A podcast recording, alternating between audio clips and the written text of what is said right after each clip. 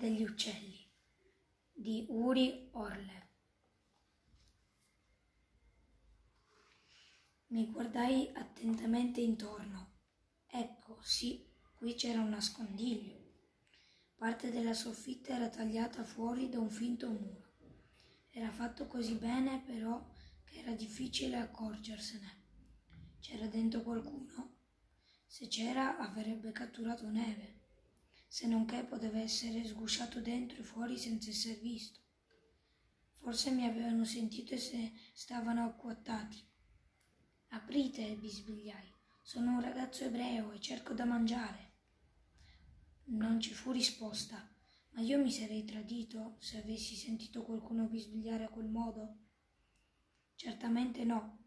Potevano essere degli informatori che usavano un bambino come esca una spia donna che faceva finta di essere un bambino.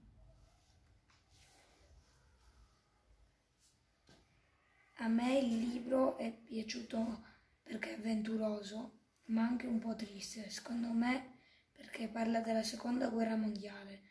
Lo consiglio agli appassionati di avventure in cui si rischia la vita.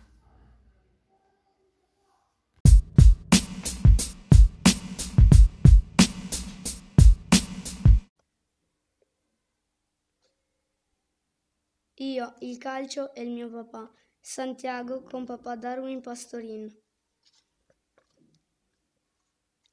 Quante volte ho sentito ripetere in casa di come pochi giorni dopo lo sbarco sul suolo napoletano papà lo intervistò in esclusiva per tutto sport. Gli chiese, Dieguito, come fare a superare la nostalgia di Buenos Aires? E Maradona gli rispose con quel suo sorriso a girasole, mi basta aprire la finestra e guardare il mare di Napoli. Ma questo è niente. Mio papà assicura che una volta ha sentito un cronista raccontare. Ve lo giuro, stavo a Soccavo, dove allora si allenava il Napoli.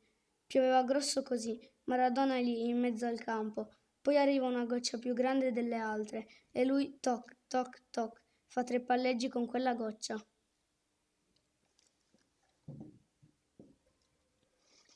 Secondo me il libro che ho letto è bellissimo e mi è piaciuto molto perché ci sono Santiago, il bambino, e Darwin, il papà, che raccontano delle storie di grandi calciatori ed è molto interessante e in alcune parti divertente ed è pure strano, perché ci sono storie che si potrebbe dire siano fantasia, ma è tutto quanto vero. Lo consiglierei alle persone a cui piace il calcio.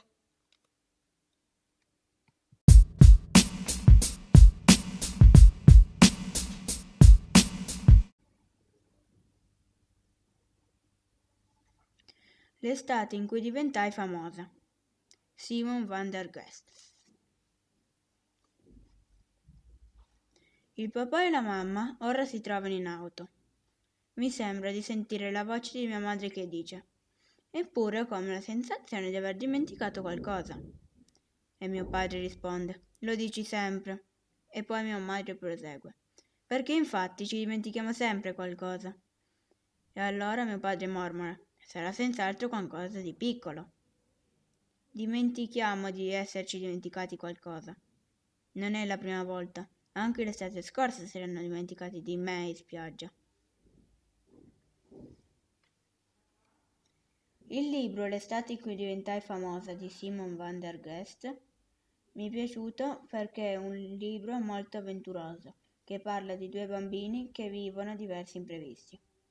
Questo libro lo consiglierei ai lettori in cerca di avventura.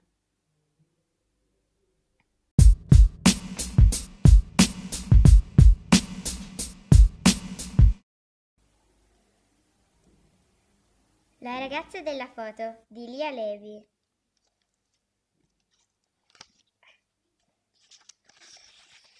Era domenica e Maurizio, seduto al tavolo della camera da pranzo, stava riordinando delle carte forse dell'ufficio, o chissà. All'improvviso era squillato il telefono. Uno squillo silenzioso. Poi di nuovo, due squilli.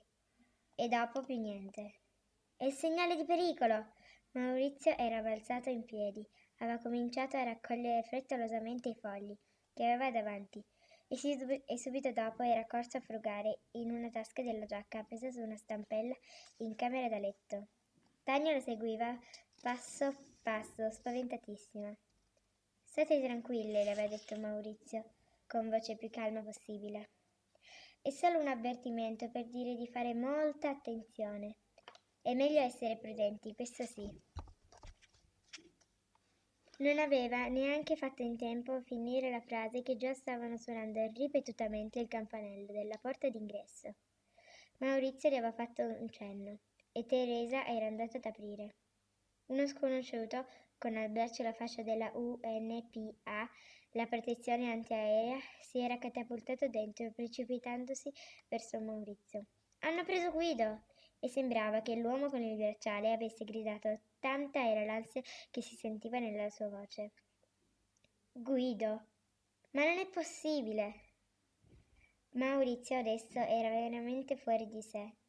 Chi fosse Guido lo sapeva persino Teresa, anche se ne aveva sentito solo il nome di battaglia.